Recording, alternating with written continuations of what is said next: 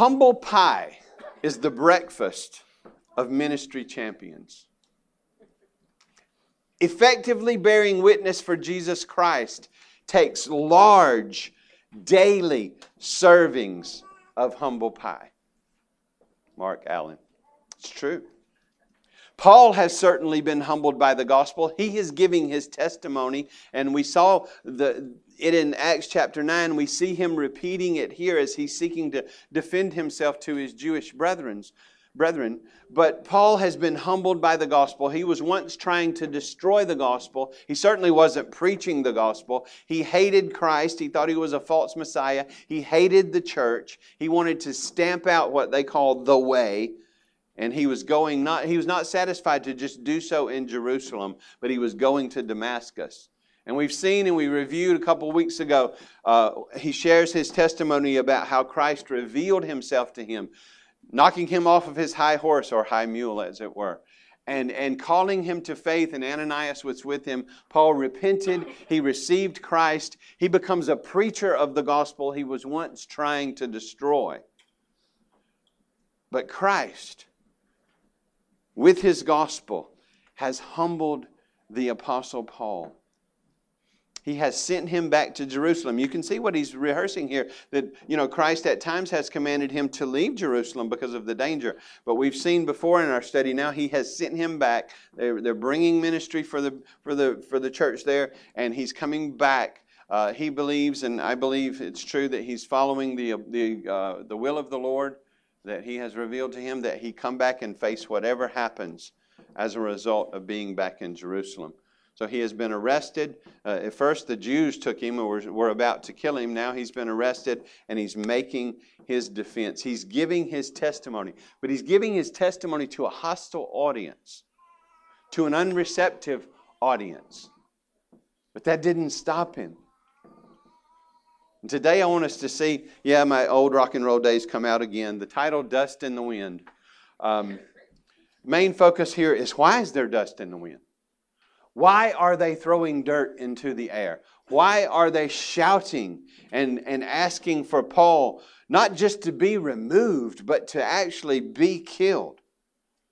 Why are the Jews so ferociously opposed to God's ministry through Paul to the Gentiles? That's really the one question we want to sort of look at and answer this morning. The main point coming away from our brief look at this text the gospel must humble us before we will accept and participate in Christ's mission to all nations. The gospel must humble us. Christ must humble us before we will accept and participate Christ's mission to the nations. It was true in that day, it's true in our day as well. But look first at what I've called Paul's perfect resume. We know if you go read in Romans chapter 9 and 10, you'll see uh, Paul's great passion for the Jewish people, his great love for the Jewish people, his great desire for the Jewish people to come to faith in Jesus. That's one of the things that's bringing him back to Jerusalem. And he, he would at least think he would be just the right person to talk to them. That's why I called it Paul's perfect resume. But look, you ever find, you don't ever do this, but some people in some place, somewhere, sometimes, maybe argue with the Lord or argue with His Word or His Word. His word doesn't seem to be quite lining up with either our what we think or our desires. but here Paul it says this when, in verse 17 When I had returned to Jerusalem, was praying in the temple, I fell into a trance. He saw a vision, right? And, and, and he saw Jesus, and Jesus says, Make haste and get out of Jerusalem quickly because they will not accept your testimony about me.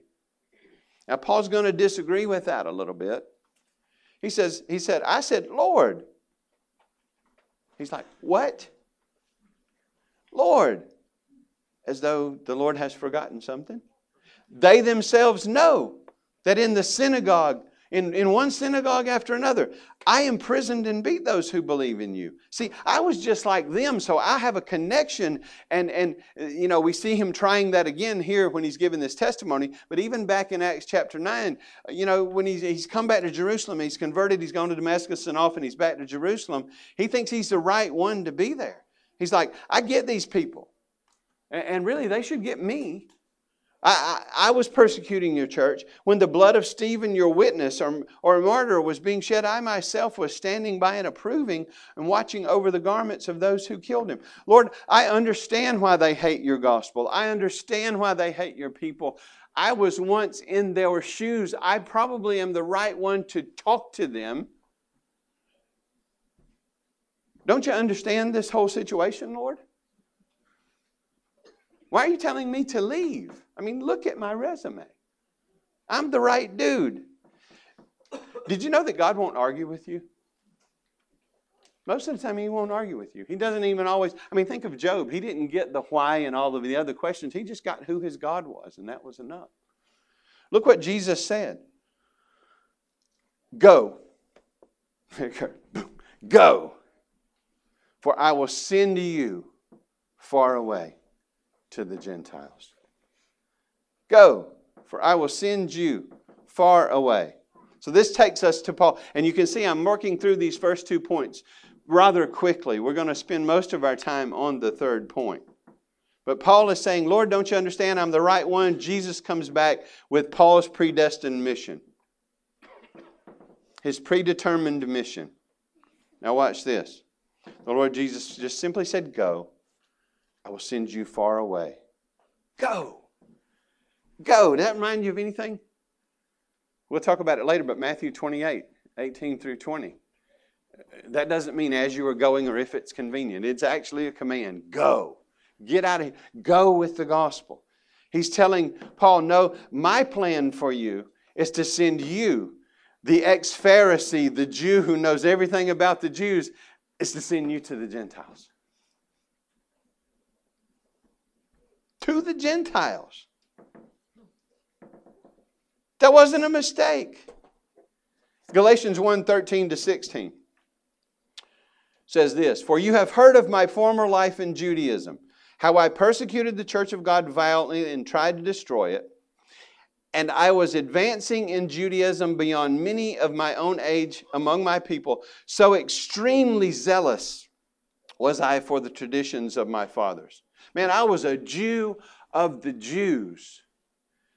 But, one of those but God moments, right?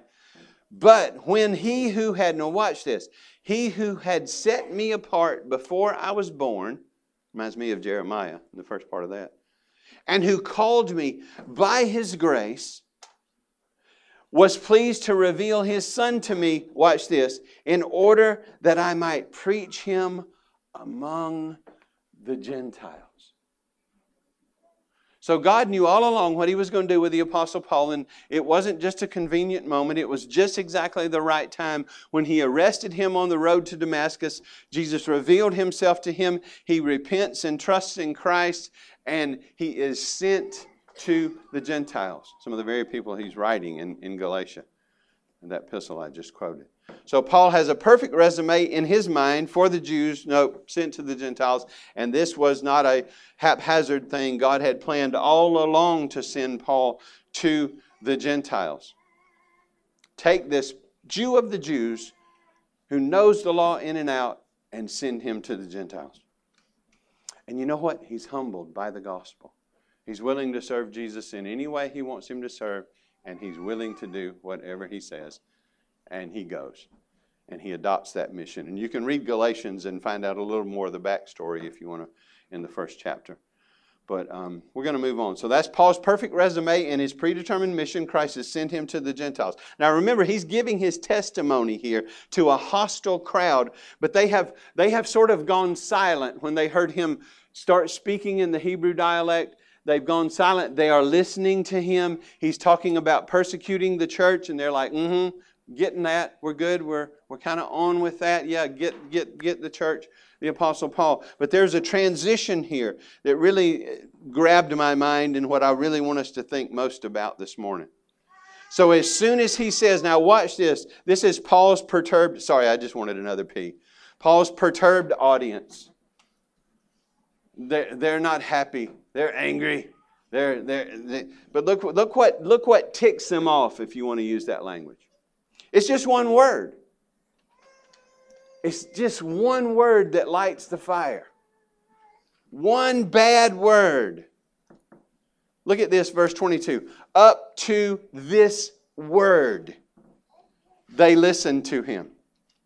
Then they raised their voices and said, Away with such a fellow from the earth, for he should not be allowed to live.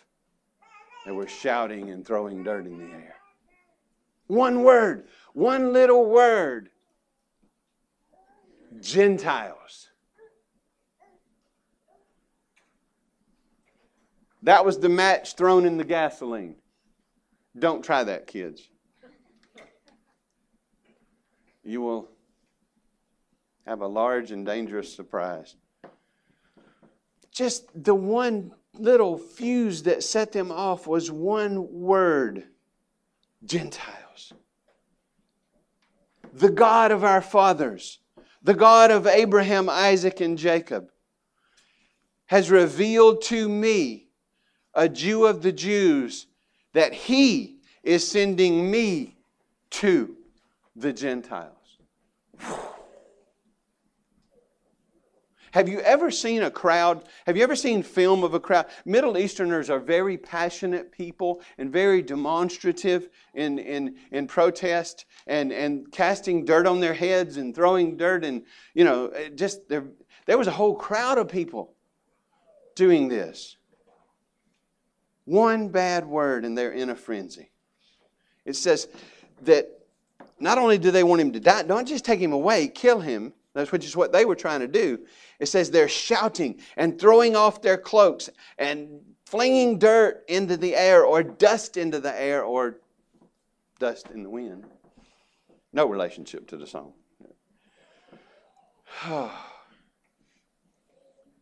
Why are they mad?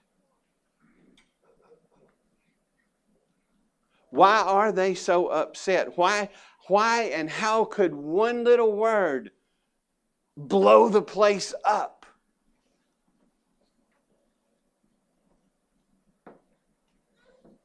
This has happened before. Look quickly. Paul is just following in Jesus' footsteps, and the same sort of thing happened to Jesus when he started sort of even hinting at uh, a Gentile equality with the Jews, or maybe even times when God preferred Gentiles over Jews. Got him in trouble too. Look at Luke 4 25 to 29. Now, Jesus is in his own hometown. He's the prophet's not received in his own hometown. He's telling them the scriptures are fulfilled in their hearing when he's reading. There's all sorts of things going on here. But in verse 425, uh, 4, chapter 4 of Luke, verses 25 to 29. But in truth, I tell you that, now this is Jesus speaking. I tell you, there were many widows in Israel in the days of Elijah. You remember the famine, right? When the heavens were shut up three years and six months, and a great famine came over all the land, and Elijah was sent to none of them, but only to Zarephath. Elijah was not sent to any of the widows in Israel. He was sent to the widow in Zarephath, in the land of Sidon, to a woman who was. He was sent to a Gentile, to a pagan woman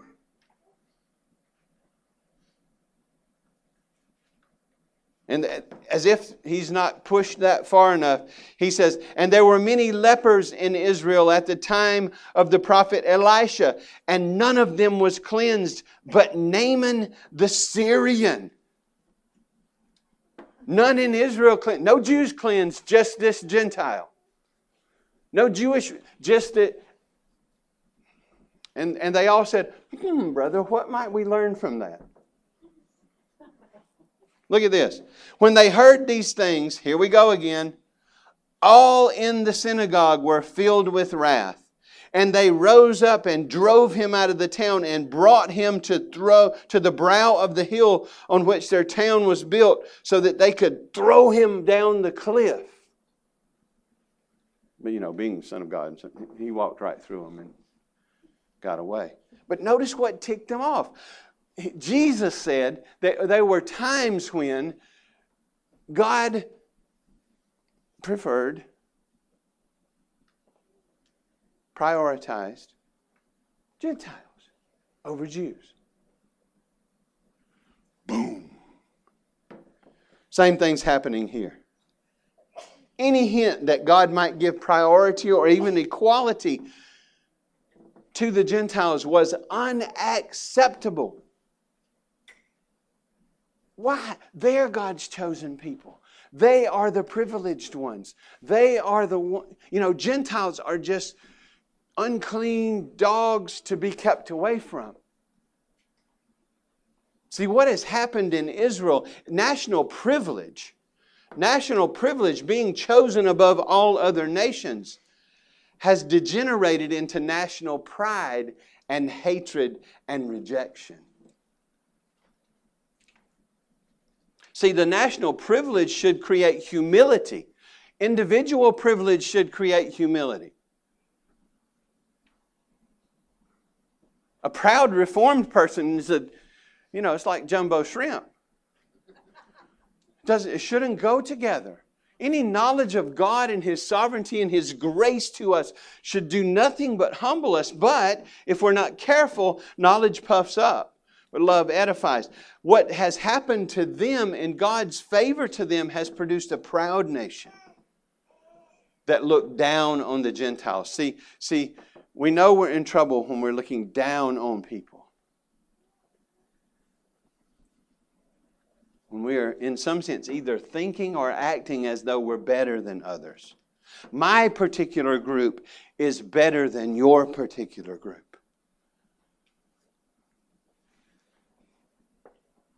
So you're worth less than I am. I mean, that could apply to so many topics.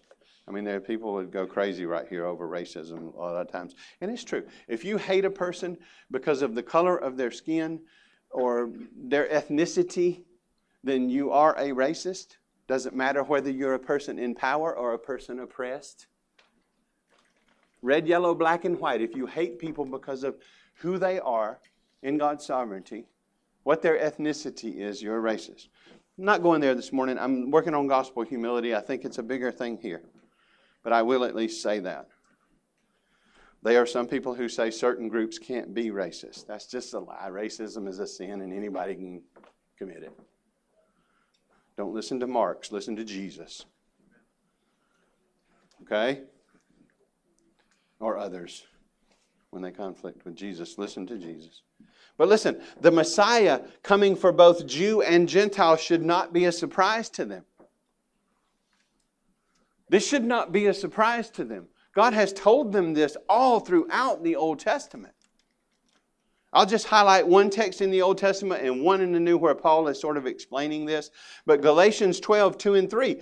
God speaking to Abram at that point I will make of you a great nation, and I will bless you, and I will make your name great so that you will be proud. So that you will be a blessing. Watch this. I will bless those who bless you, and him who dishonors you, I will curse. And watch this. In you, all the families of the earth will be blessed all the families, not just your family, not just the Jewish people, but all the families of the earth will be blessed through you.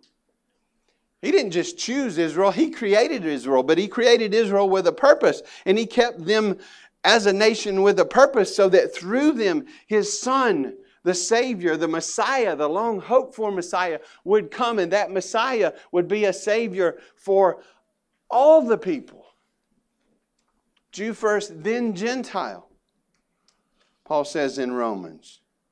Paul said, I mean, not Paul, Moses, in Genesis, all the families will be blessed. All the nations will be blessed. The Gentiles and the Jews will be blessed. Look at look in uh, Romans 15, 8 to 12.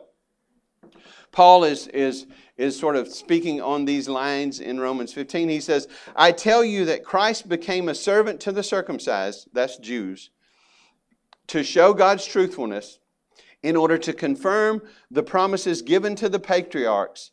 Watch this. And in order that the Gentiles might glorify God for his mercy. Now he starts quoting the Old Testament. Watch this. As it is written, therefore I, I will praise you among the Gentiles and sing to your name, from Psalm 18 and other places. And again it is said, Rejoice, O Gentiles, with his people. Deuteronomy 32. And again, praise the Lord, all you Gentiles. When you see the word nations, same thing, right? And let all the peoples extol him. That was from Psalm 117.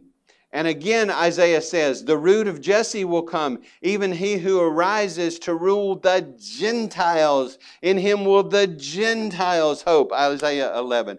It is all throughout the Old Testament God's plan to save a people that include both Jew and Gentile. I mean, it's nonsense to say that the church is not mentioned in the Old Testament. But the church is composed of one new man, Ephesians 2, in Christ. Jew and Gentile made one new man. I mean, the word Gentile is not necessarily saying anything about a person other than they're not a Jew. I mean, that's the whole world to a Jew. Jew and Gentile. That's, that's everybody. Right? But tradition had piled up and hidden the truth of Scripture from view. And the gospel in the Old Testament has been lost. The mission is lost. Grace for the nations is lost. National privilege has become national pride so that we are the ones. It is our world and you are just in it to serve us. And the Messiah they were looking for was not a Messiah who was going to come and reconcile a people from every tribe, tongue, and nation. They were looking for a Messiah to come and conquer Rome and remove Rome's boot from their neck.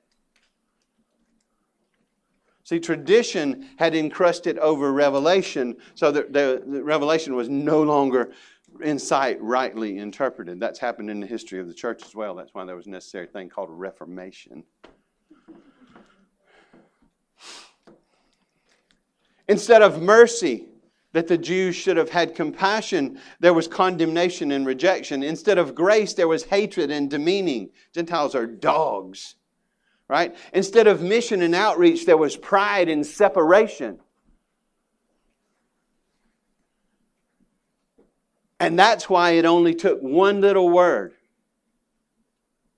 Gentiles to send dust flying into the air, to send death threats going, to, to, to cries for him to be killed. What is the bottom line here that I want you to see? These Jews, the ones that are opposed to the gospel at this point, we don't know how many of them end up coming to Christ, and that's not today. But at this point, they have not been humbled by the gospel. They are like Paul, pre Christ, hating the Gentiles, hating the gospel, hating Jesus, and wanting it all stamped out. They have not been humbled by the gospel, they are still living in ethnic pride and hating. Isn't this the irony? Hating their own Messiah. Hating their own Messiah, hating the good news of their own Messiah. Because tradition has taught them things that are just not so. Not all tradition is bad, but there's some, some bad tradition developed here, which Paul would point out and could be the topic of another sermon. See, that's just what I wanted us to see. That the Gentiles, just that one word, set this off, and it set it off because there was a lack of humility in God's people, such that they had missed His gospel. They had killed his son with the hands of the Romans, yes. And they are here rejecting their own Messiah and his gospel. See, really, the problem is not Paul, it's Jesus and the fact that Jesus would send Paul to the Gentiles. We're going to pick that up next week and see Paul before the council, but I just wanted to stop there and just make a little bit of application. Have you been humbled by the gospel? And I, I hope you see, I'm going to confess right now, and I hope we see more of this later. I'm going to say yes and no. None of us are glorified yet, and all, there's always room for growth. But think about this. Humility works love in us, love for God and love for others. And uh, if we're truly humble and people of love, then we will want to sacrifice ourselves for others we, like Paul, have received a command to go.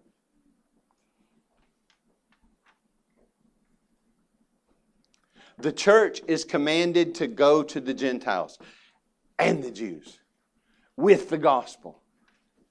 If you're trusting in Jesus, you are part of his church, purchased, Paul would say, for him. You no longer, we no longer belong to ourselves, but to him who died for us and who was raised from the grave. And Jesus said in Matthew 28 18 to 20, it says this after his resurrection, it says, Jesus came and said to them, Now watch this. All authority in heaven and on earth has been given to me. What does that mean? I am king. I am king. Here's my command. So we're not waiting for Jesus to be king, by the way. He's on the throne now, ruling the earth for his church to see his gospel go to the ends of the earth. You know where Swansboro is? It's part of the ends of the earth when you read Acts. Judea, Samaria. It's come all the way here. Now he says, he said, All authority is mine, heaven and earth. I have all authority now. And on the basis of that, look at verse 19. You go plural you, church, go. And it is a command. You may have heard, and I alluded to this earlier, you may have heard some people say that it means as you are going. They're misinterpreting the participle there. It's in conjunction with the main verb and takes on its flavor. It is a command.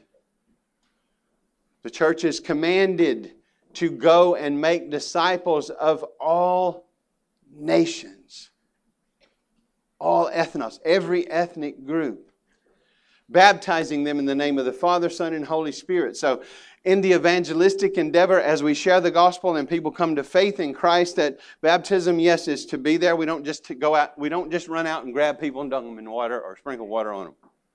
That doesn't make a disciple. We know that comes through preaching the gospel, sharing the gospel. So we're commanded to make disciples of all nations baptizing them in the name of the Father, Son, and Holy Spirit. Now, look, there's another element of that teaching them to observe all that I have commanded you, and behold, I am with you always to the end of the age. One of the things he's commanded them, which they're to teach us and we're to walk in, is to go and make disciples. Right? See the logic of that? Jesus commissioned to his church. This is the main point of the church. This is the reason we're here, is to make disciples. Is to see people come to faith in Christ and to be nurtured and grow up in Christ. So we've received a command to go, just like the Apostle Paul. And obedience to that command will require compassion for others. And compassion only flows out of humility because our default setting, our natural setting is self first. Self preservation, self protection. I want to witness, but I'm worried about what they'll think about me, or I don't have the answers to all of their questions, or I, I, I, I, I, I, I. I suffer from I-ism just like you do. This has been convicting to me for more of the week than it is for you right now.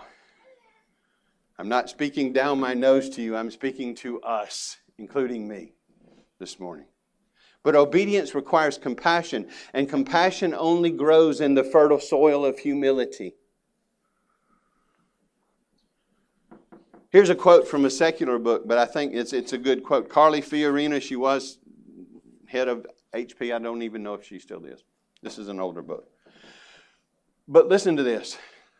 To practice humility and empathy, we must step outside the bounds of ourselves first. Yeah. You know, that step outside of our comfort zones. And then outside of our own little tribes. It's human nature to want to be with our own people, our kind, our squad. It's easier and often more fun, always more comfortable to spend time with people like us. Isn't that true? I mean, I, yeah. And yet, if we want to make a difference, we must approach and engage with people who think, look, act, and act differently. I don't know, I just found that quote fascinating as I was studying this thing. You know, that really describes you know, humility, we, we have to be willing to step outside of ourselves. And not it, it's not always about fun. I doubt very seriously that it was fun for Paul to be being beat up like he was. So we need what we need, what we need in our own, what I need. What I need, and I, I and I and I know if you're if you're trusting in Christ this morning, what you need, even if you aren't, we all need to grow in humility. So, how do we grow in humility? Because the more humble I am, the more outside of myself I'll be. In other words, the more I'll be willing to step out, to sacrifice myself for others. And see, for a much higher reason than she was even writing about in that book, for a gospel reason, for people come to know the Lord Jesus Christ. I want to give you a few suggestions this morning on cultivating humility and just have you think about them. Um, we've seen that a lack of humility is why these people are upset. They are not receiving the gospel. They're not believing Paul. They're not loving their own Messiah. They're not trusting their own God. But how might we cultivate humility? Here, I'm almost done. Number one, humility in the mission is born in proclaiming the gospel to ourselves regularly. See, the gospel is not just the door into the Christian life, the gospel is daily life in the Christian life. Most days we'll wake up legalists and need to remind ourselves of the gospel. And the gospel humbles us so that we trust and rest in God and walk in His grace and in His strength. See, the gospel reminds us here, just think about this. The gospel reminds us of what we deserve and what He did. All have sinned and fall short of the glory of God. The soul that sins shall die. We are born needing a Savior, and if we're not trusting in Jesus, we are under condemnation. Jesus said that. I'm not saying that. Go read John chapter 3. So the gospel reminds me that what I deserve from God is condemnation. It should have been me on the cross. I should be in hell now. Nothing I could do to clean myself up or make myself better. But look what he did. He sent his son into the world to save his enemies. Jesus came into the world, born under his own law, fulfilled all righteousness. He didn't need to do that for himself. He's already righteous. But he's providing a righteous standing for his people so that then he takes on our sin, our guilt, and he pays the penalty for that on the cross. And because he's God and man, he could take in terms we understand, he could take eternal hell on himself and drink it dry before he came off that cross because he's God and man. And he was able to say, It is finished before he came off the cross. So I deserve condemnation, but Jesus took it for me. I should, I, I, should spend eternity in hell, but Christ took that for me so that I am not just free of condemnation, I get all of the blessing as a son of God, as a child of God, that he deserves to have. In other words, God has been merciful and gracious to me because of Jesus. That humbles me, that keeps me humble if I'm listening to it. It puts me in a good standing. It also keeps me at rest. See, if none of my hope's in me and it's all in Jesus, I can rest every day, all day, because He is my salvation. So humility first is in mission. The, what will send us out? What made Isaiah, what made Isaiah say, Here I am, send me? Go read Isaiah chapter 6. He'd been cleansed from his sin. He'd been forgiven. And now he wants to go tell others. See, the better we get, better we're set free from legalism, the more we're rested in grace, the more we want others to know about it. I mean, think about new babies or grandparents, especially new grand. I mean, when good stuff happens, man, we want people to know about it. We talk about what we're excited about. But the gospel humbles us. It empowers us. It makes us look to Christ. We see who He is for us and we want to follow Him. So, the first way to cultivate humility on a daily basis is to remember the gospel. Secondly, Humility in mission is born out of remembering that we were first recipients of the gospel before we ever share it. What does that mean? Remember, somebody came to you with the gospel. He could have, but Jesus probably didn't just appear in your bedroom and give you the gospel or your living room or in your car on the way to work. Somebody should told you about Christ. Now you say, I was reading a book. Somebody wrote that book. Well, no, I was reading my Bible. Under the empowerment and direction of the Spirit, they wrote about Jesus. You can't get away from it because Jesus gave the gospel to the apostles and said, Take this to the ends of the earth. And through them, that gospel came to us, to the ends of the earth. Somebody was humble enough to speak to me. I remember abusing people like crazy who tried to talk to me about Jesus when I was young. And maybe they didn't do it the right way. They, they got on to me for my cussing and probably should have. The, ba- the church would love for us to come play basketball on their basketball court, but they didn't want us to be who we are while we did it. But somebody, somebody else had compassion and shared with us. And there's a long list of faithfulness coming down to us. So let's don't, let's don't be a dam that doesn't let the water come through, right? Let's take that nourishment and pass it on. So humility is born from remembering the gospel. It's born from remembering that somebody had to share it with us. Thirdly, humility in mission is born out of remembering that we were foreigners living in the world. That we are foreigners. I'm sorry, we not were. As we share the gospel, we need to remember that the person with whom we are speaking, now listen to me, don't try to correct people's external stuff. The person, the people, if we're speaking to lost people, they're going to think, speak, feel, act differently because they're still in a different kingdom. They're in the world. One of the biggest churches mistakes, churches. One of the biggest mistakes church people make is trying to get pagans to live like Christians instead of trying to be conduits of the gospel so that they actually come to believe the gospel and want to love and follow Christ. So just remember, we're foreigners, we're exiles, we're in a new kingdom where we've been transferred out of the kingdom of the dominion of darkness into the kingdom of God's beloved Son, the Lord Jesus Christ, in whom we have forgiveness of sins. So if you're going to go witness to lost people, you're probably going to hear some stuff you don't want to hear, but don't pick at that. Keep the gospel the main thing. But it's remembering who we are. We've been delivered. We're in a new kingdom. We're followers of Christ, and that's all because of Him. He changed us.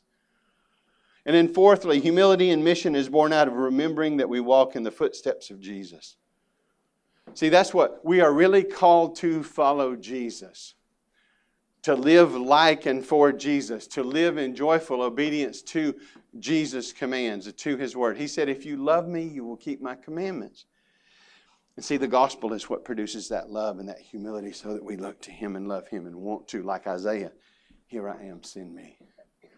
See, when I won't go, I'm too focused on myself. When I won't talk to my neighbor, I'm too fo- I'm, I don't want to say I'm proud, but I am. When I, when I, when I, when I, implication, I'll talk to other people about Jesus when I'm confident that I won't mess up and I know I can answer all their questions. That day will never come. I'm called to follow Jesus. Now look at how Paul points that out in Philippians. Let each of you look not only to his own interests, but also to the interest of others. This is not telling you to deny your family and all of your other responsibilities, but to have others interested heart. Now, watch. Have this mind among yourselves, which is yours in Christ Jesus, who, though he was in the form of God, he was in the highest place did not count equality with God a thing to be grasped or selfishly held on to. And it does, mean he, it does not mean he gave up his deity. He emptied himself. It, it wasn't a, a, giving up his deity emptying, it was an addition emptying. He, he humbled himself by taking a human nature. He says, being he emptied himself by taking the form of a servant and being born in the likeness of men. And being found in human form, he humbled himself, becoming obedient, you could say, all the way to the point of death, even death on a cross, the most heinous, cruel death there ever would be. Jesus sacrificed himself that we might be brought into his kingdom. And we are to have that mindset of sacrificing ourselves so that others are brought into his kingdom. I don't know how many of you know who Nabil Qureshi was.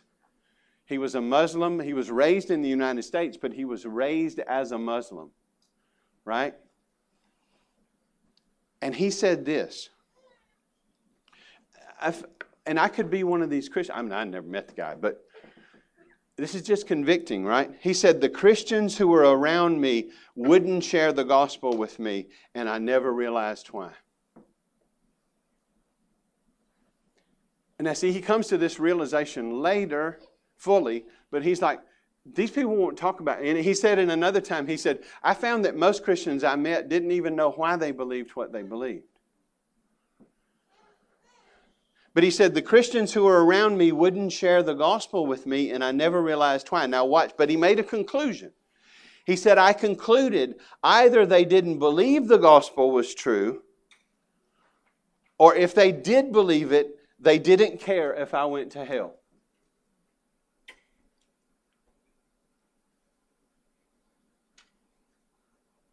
Now, by God's grace, somebody did share the gospel with him, and he did end up, you know, becoming a Christian.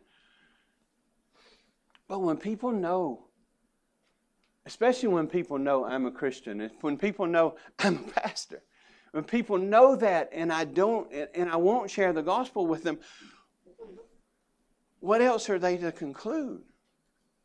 That thing he talks about on Sunday is not really real, or he doesn't care.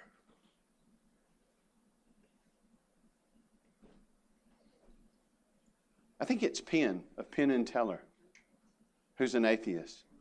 But the Christians he disrespects are the Christians who won't tell him the gospel. He said, because if they believe it and they really believe I'm going to hell, I would expect them to reach out to me.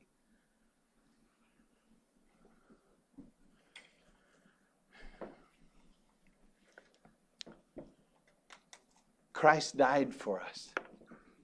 He paid the penalty for all of our sins. He defeated death for us. He went through the grave, not just into it. He was raised on the third day victorious. He defeated death by death. We sang it. And He did that for us. He calls us to follow Him.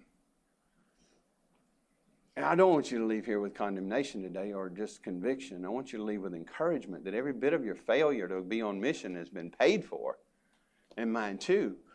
But, but the gospel should humble me so that I'm willing to talk to others about Jesus. It should humble you so that you don't make excuses. I won't be able to answer their questions. I don't really feel comfortable doing that. I'm afraid of what they'll think of me. Notice where all those sentences start.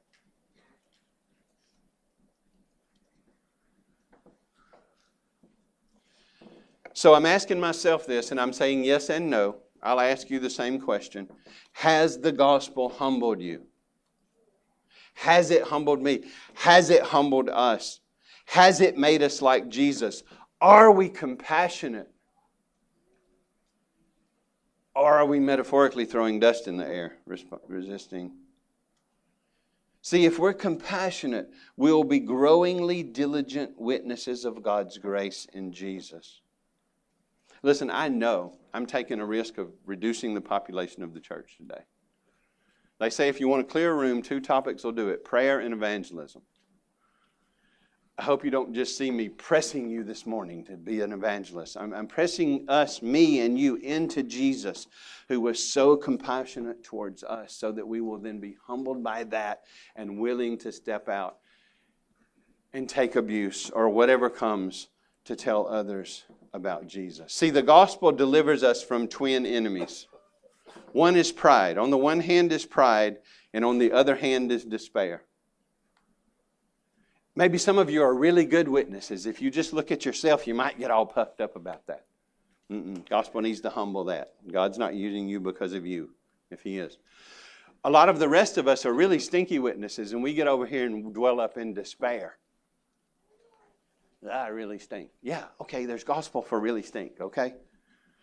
The gospel delivers us from both of those because it points us to and grounds us and roots us in Jesus, who has, who has loved us, is loving us, and will love us, who has lived for us and died for us and been raised from the grave, who forgives us of all of our sins and, and cleanses us and clothes us in his righteousness, who empowers us by his Spirit so that we might have the privilege of living for Him and speaking for Him. See, you're not good enough to be beyond the need of God's grace. But you're not, you haven't failed enough to be beyond the reach of God's grace because Jesus died and paid our penalty. Jesus was raised. He is reigning for us. He is good, and His throne is a throne of mercy. We can run to that throne to find help and strength and forgiveness and power. We can have proper expectations. Look at me. In this life, none of you will ever be a perfect witness. Not one day in your life. You're not glorified yet. But what we strive for is to be growingly good Christians, followers of Jesus. Part of that is speaking about Him. He's paid the penalty, He's provided the, the righteousness, He's provided the power. See, the main point I wanted us to think about coming away from this is the gospel must humble us. Notice that it's not legalism that humbles us, it's not uh, anything other than God's grace. The gospel must humble us before we will accept and participate in Christ's mission to all the nations. Both Jew and Gentile are on equal footing before God, born in this world, needing a Savior. And you know, God could have sent the angels to deliver that message, but He didn't. In His wisdom, He has sent us and you come in contact with people in your calling, in your neighborhood, in your realm that none of the rest of us will ever come into contact with. If we have been humbled by the gospel, we will be growing witnesses of Jesus.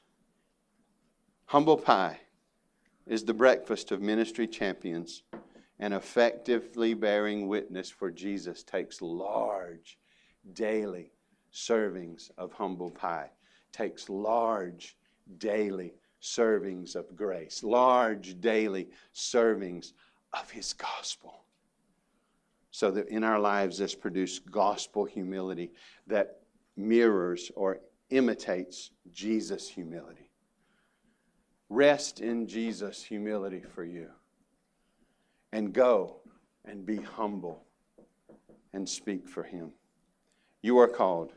Go to live as Christ. Let's pray. Lord, I think we're all convicted by this topic, and, and I, I know I'm convicted by it. I know there's, there's times when I even despair over it. Um, and yet, those times are when I'm looking at myself. I'm not looking at you and your graciousness and your mercy and your kindness and your forgiveness. Lord, help me to put on and wear and keep on gospel glasses so that I see everything through your grace, your goodness to us, the truth of the gospel. That reality is interpreted, Lord Jesus, by you and your cross and resurrection. Help me to be intentional about witness, to pray about it and for it, to seek to create opportunities, to speak to others when I'm comfortable and when I'm not comfortable, Lord, and, and help us all to do that. Lord, we have much to brag on and to speak about in your grace to us. So I pray that the struggles of life won't overshadow and cloud out your grace. I pray that our trials, that our joys, that uh, our hobby, none of that will get between us and you so that it, it squelches us. But may we root down deep in your grace and root down deep in your gospel on a daily basis so that we're willing to love you and love others by being vessels through which you pour your grace to those who need to know you. It is really you working in and through us. So forgive us, Lord, for our failures. And there are many to be passionate witnesses for you and create in us a new and a growing passion flowing out of a new humility because we're looking to the cross, to Christ, to your forgiveness and grace. Here we are, Lord. send us. When it's easy and when it's hard, send us. Open our lips, open our mouths to speak of your grace because our hearts are rested in your grace. Have mercy, Lord, we pray. In Jesus' holy name. Amen.